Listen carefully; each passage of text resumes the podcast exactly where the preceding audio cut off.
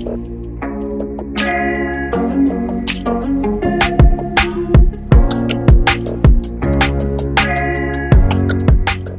привет, вы на, на подкасте ОК, что дальше? И сегодня в гостях мы это все, конечно, замикшируем. Э, сегодня в студии Алексей Дмитриев и... Эфе, просто Эфе. Просто Эфе, привет. Э, давайте знакомиться, нам 23 года, нам осталось учиться примерно полтора месяца, мы оба учимся на журфаке МГИМО и мы до сих пор не определились с тем, кем мы будем в будущем.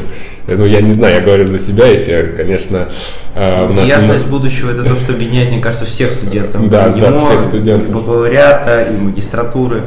Да, да, абсолютно. И мне кажется, э, было бы интересно немножко рассказать том, как мы пришли в МГИМО, нашей истории, и, э, но очень коротко, давай в двух словах. Эфе, привет. В двух Ты словах. Кто? Да, значит, я у меня странное имя, это все завязано на моих турецких корнях, но это с МГИМО никак не связано, потому что я поступал как русский гражданин, у меня не было каких-то особых квот.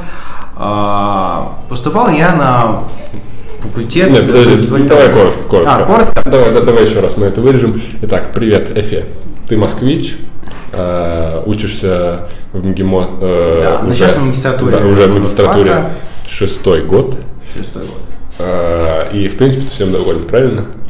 Ну, это слишком обобщенно, но let it be. Да, скажем, скажем так. Ну, а, не, не безызвестный вуз, не самый последний.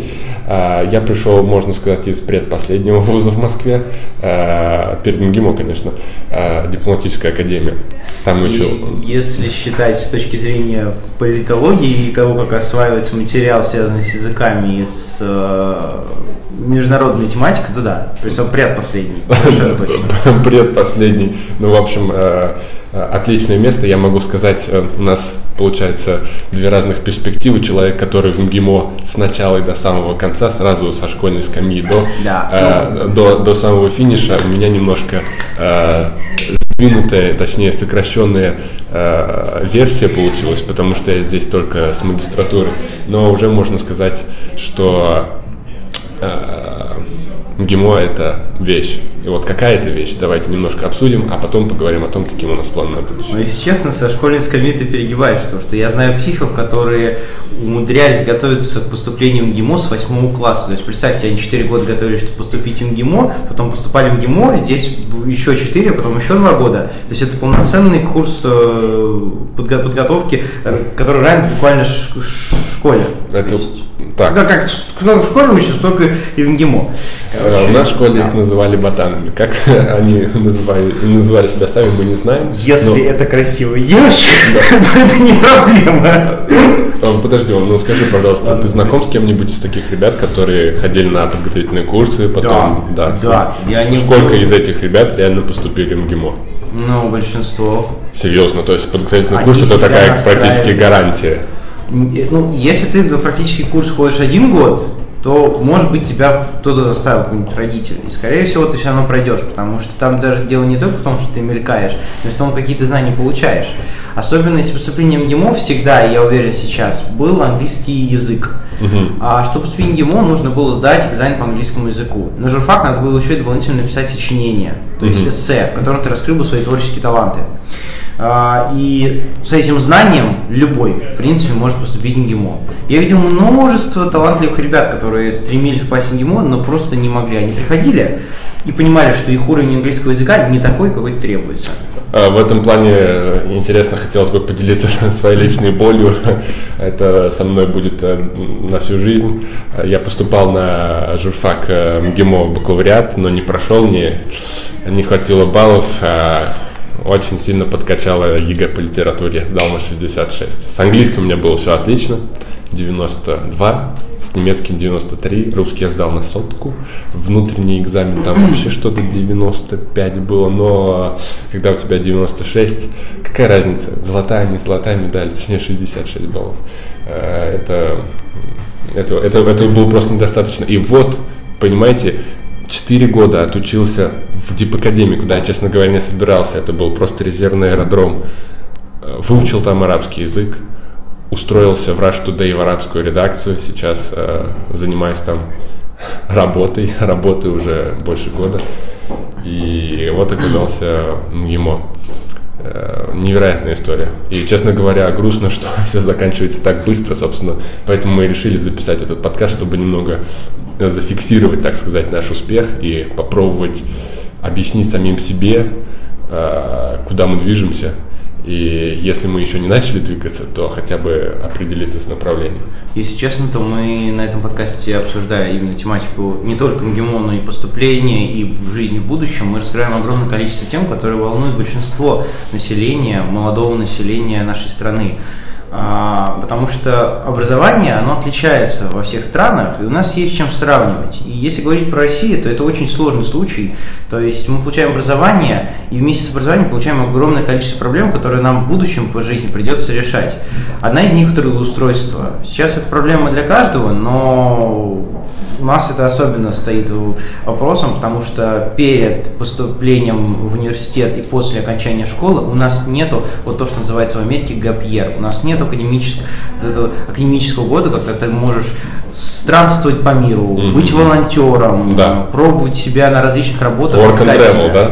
Да. Это тоже work and travel. Но сейчас он набирает популярность. У меня много знакомых, кто э, ездит за границу. Но это тоже вопрос денег. Не у каждого студента они есть.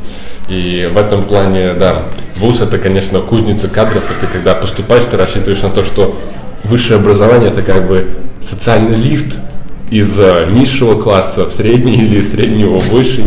А, Сейчас да. эти нормы классификации сословия, все это просто уходит в небытие и до капитализации. С этим, ну как бы, это правильно, как по мне. Подожди, подожди, давай тогда э, наша выдуманная рубрика э, «Мифы про МГИМО». Итак, я называю миф, ты говоришь, насколько он верен, потому что я здесь да, всего ну? лишь два года, ты, ты чуть побольше. Давай. Итак, первый миф МГИМО – это вуз для мажоров. Ох, ну, мажоров я видел, я их видел очень много, это мажоры, которые могут купить э, просто меня с потрохами, но их немного, я видел единицы. Но, Серьезно, ну, то есть ты хочешь сказать, что, ну давай, из общего количества сколько Смотри, у меня в группе был студентов. один мажор, он был э, сыном влиятельного бизнесмена, не буду раскрывать деталей. Так. А, еще было такой же у конфликтологов. В общем, у нас на курсе до 5-6 было прям мажоров, прям совсем мажоров, то есть реально элита, золотая элита. Ну и скажи, зачем они идут в МГИМО? Это что, это статус? У них и так есть деньги, Если... у них есть авторитет родителей, у них есть Зачем они идут? У них, вот, у, у них, а, знаете, это когда у тебя все есть, но нет ничего. Вот для этого вот они идут в МГИМО. Во-первых, потому что родители сказали, потому что они видят, что их дети избалованные, никчемные, ни на что не способные. Они хотят проверить, а способны ли они хотя бы на что-то. Ну ладно, это я, конечно, перебарщивал. Реально, все ребята были со своими талантами. То есть у нас, например, учился Юркис на факультете, он потом пошел в музыку. Конечно, так, так себе талант, но блин, он старается, он пытается, то есть ребята на самом деле очень талантливые все, но дело в том, что вот даже я себя так чувствовал на самом деле частично как мажор, потому что все-таки я поступил на платку, я не смог попасть на бюджет, ну и на бюджет в принципе нам попасть, но это отдельная тема, вот. Поэтому мажоры есть, и это очень сложные случаи, потому что многие ребята, я знаю, даже поступая э, за деньги, даже оставаясь за деньги иногда, там были тоже интересные случаи, а, они не всегда находили себя. И очень часто, то есть трое из шести мне знакомых просто ушли из МГИМО. Да. И не, не вернулись. Один пытался вернуться на следующий год, а потом опять ушел. Потому что ему это неинтересно. Он понял за три года, что ему это неинтересно, ему это не нужно для самосовершенствования. Ну вот, от, отлично, отлично ты сказал про э, интерес, не интерес, и на то э, указал на то, что, в принципе, некоторые люди просто не вывозят. Mm-hmm все-таки это МГИМО. И вот вопрос, точнее миф следующий. МГИМО – это вуз для ботанов. Умники и умницы. Меня все время, я помню, будили родители, говорили, смотри, умники и умницы. Почему-то умники и умницы ужасно рано в субботу, да? Их показывают, и потом что, где, когда, ужасно поздно, когда тебе хочется спать. И все время две самые главные интеллектуальные передачи, которые есть на нашем Одна. федеральном первом канале, э, ты Одна из проблем тележурналистики, Леха, у нас нету, у нас расписание выстроено безграмотно с точки зрения учета человеческой, человеческих пожеланий. То есть у нас оно рассчитано на то, что большую, большую часть времени ты будешь смотреть рекламу и комедии. Интеллектуальные программы ночью для особых интеллектуалов, кто не хочет ладно, ладно, да, давай не будем ну, ладно, ходить. Итак, МГИМО э, вуз для ботанов, да или нет? ой, слушай, на Ну, бюджете есть, только, на бюджете только, ну, я бы не назвал их ботанами, это люди, которые, вправду, ищут способ э, выхода из своих сложных ситуаций, например, я знаю много девочек и мальчиков, которые приезжали не из Москвы, так сказать, они были с дороги, г- с далеких городов, Владивосток, Тюмень, Казань, да кто угодно. Они приезжали на ГИМО, чтобы, во-первых, получить здесь возможность проживания, то есть это общага, и, во-вторых, Сколько стоит общага в месяц? МГИМО? я не спрашивал, да ничего не более тысячи. Ты полторы тысячи, даже, Да. даже у меня в Дипакадемии было 4 в месяц, это при стипендии какая даже стипендия, хотя в МГИМО выше. У нас было 1750 обычная и повышенная 3500, в МГИМО, по-моему, Я- 3, 3, ну тоже где-то так, после первой сессии. цифр. То есть мне, мне ребята иногда там писали в чате, кому пришла стипендия? О, мне пришла тысяча. Ладно, хорошо, я рад за вас. Да, но все-таки об этом, если ты не супер гений, не супер ботан, допустим, ты поступил на платку, э, стоит ли идти, если ты не ботан сюда? То есть А. вывезешь ли ты, если у тебя не хватило ЕГЭ, ЕГЭ это конечное или есть жизнь после ЕГЭ и у тебя есть второй шанс? После ЕГЭ, естественно, есть жизнь. Господи, ее будет, ее может, может отнять только Бог с этим. Предлагаю просто тезисом. А, Дело в том, что даже если ты не поступил в МГИМО, ничего страшного, правильно? Вот это же сейчас мы тему пытаемся раскрыть. Или Да. если ты поступил в МГИМО Да. и на платку. Да, вот понимаешь, все-таки МГИМО это бренд.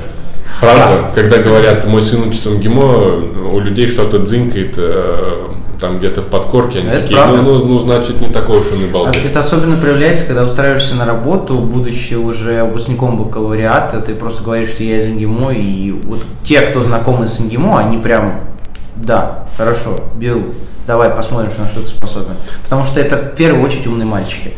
Тот, кто выпустился именно, ну и девочки, я прошу прощения, да. Кто не выпустился, вот к тем уже, типа, ну ты пытался, ну как бы, нет, нет, ты должен выпуститься из МГИМО. Это показатель того, что у тебя, по крайней мере, есть мозги в голове. Да, в голове.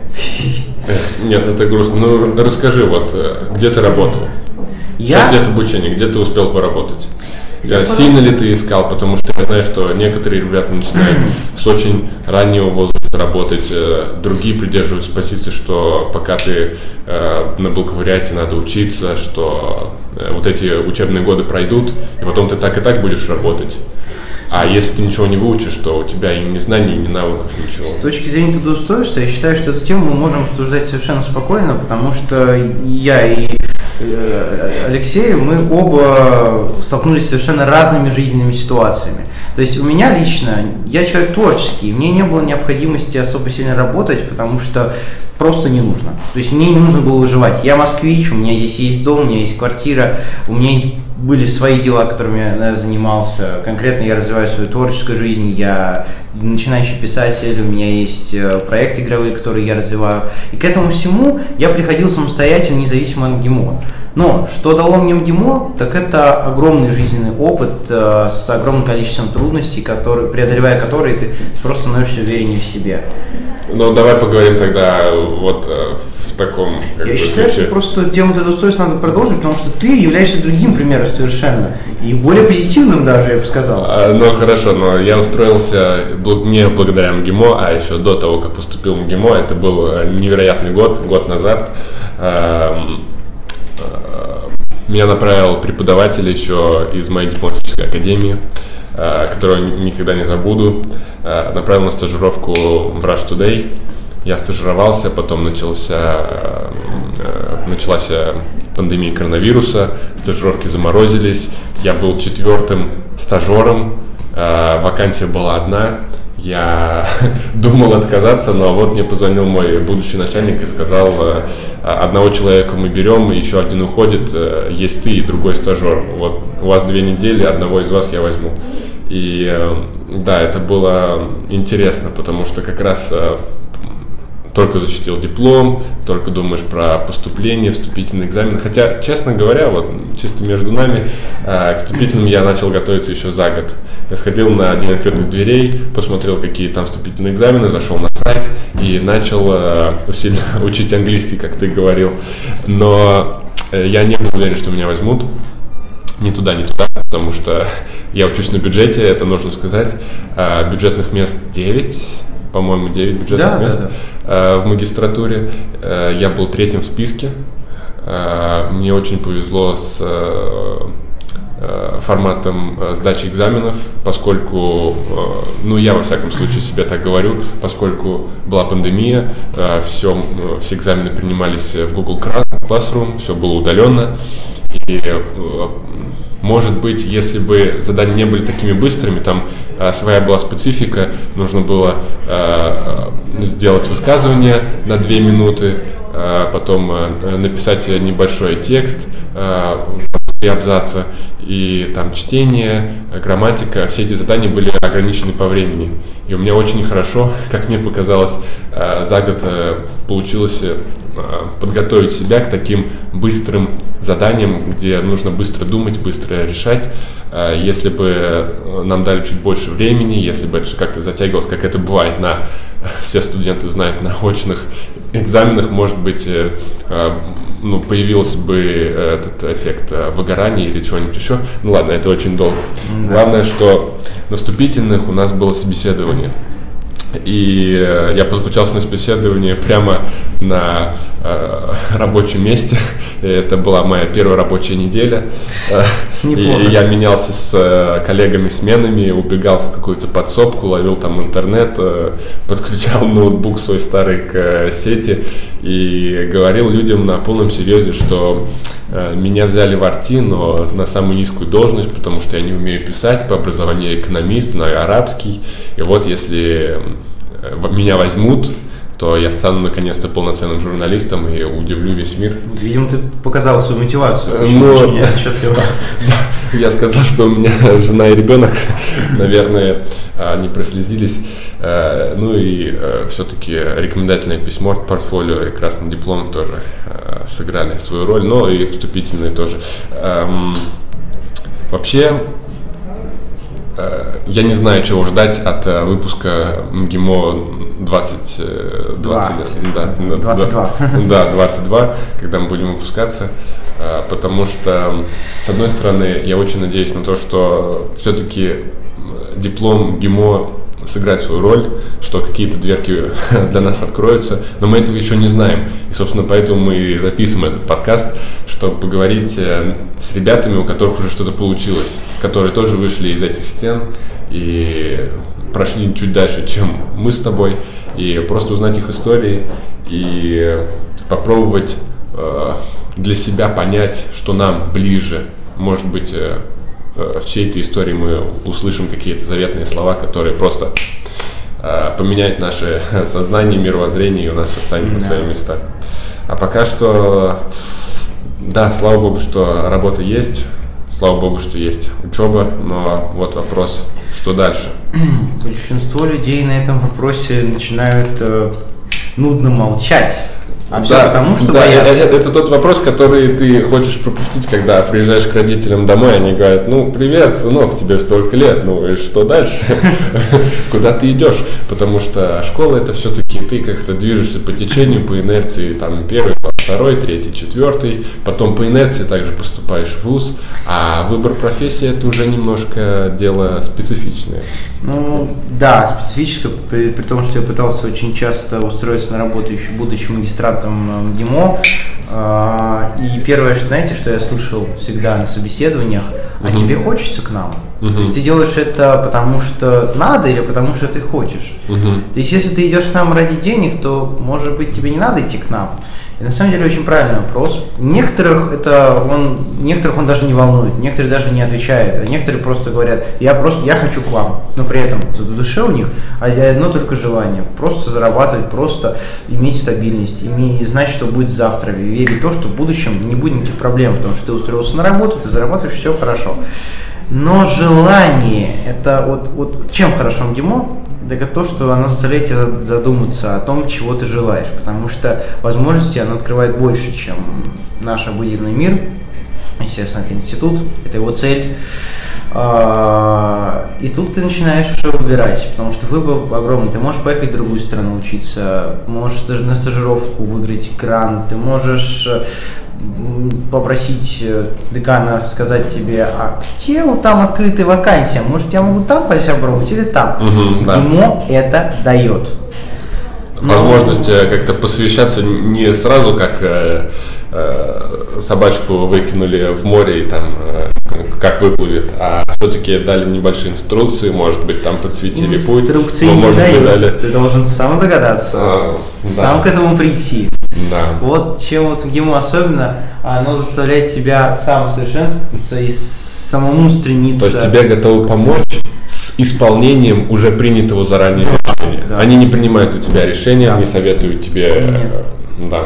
Э, Вре- время, время СССР кончилось. Да. Сейчас человек в капиталистическом обществе должен сам искать себе путь, и это тяжелый процесс, он у кого-то может занимать годы, но все приходят рано или поздно к тому, что они находят то, что им нравится. Знаешь, вот э, я думаю, надо, надо поделиться со слушателями. э, Мне кажется, очень интересно. У нас с тобой было исследование. Мы общались с выпускниками Да. нашего факультета, которые Социологическое, да. Да, и спрашивали у них, э, как им вообще живется после магистратуры, где они работают. Причем выпускниками предыдущих годов. То есть они вышли и не только из бакалавриата, но еще и из э, магистратуры. Да, и мне кажется, вот э, интересно, есть ли этот э, какой-то определенный специфический студент МГИМО, или просто МГИМО это стены, а- и все люди разные, и э, тут есть что-то другое, то есть нет вот этого какого-то общего знаменателя, с которым все выходят, а что все как были разные, так и остаются, просто э, что-то другое у них меняется. Знаешь, я до сих пор не могу забыть слова той девочки, с которой мы разговаривали. Она сказала так, что МГИМО – это определенная этика, это определенная мораль, это определенное воспитание. То есть МГИМО воспитывает в тебе определенный тип поведения, который можно назвать галантным, можно назвать этичным и гуманным. И это да, это есть, потому что МГИМО огромное количество общительных коллективов, огромное количество а, направлений творческого развития. Ну, например, у нас постоянно происходят а, конкурсы, выставки, ф- выставки фотомоделей, а, эти, как его еще называется, ну, на подиум, когда ходят.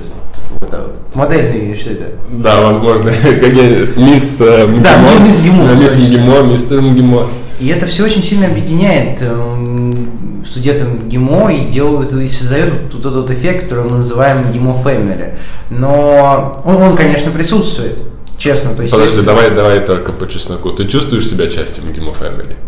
И, и что значит быть частью МГИМО Family Я для чувствую, что меня принудили быть частью МГИМО Family, но я не против, потому что чувствовать себя частью чего-то это всегда круто.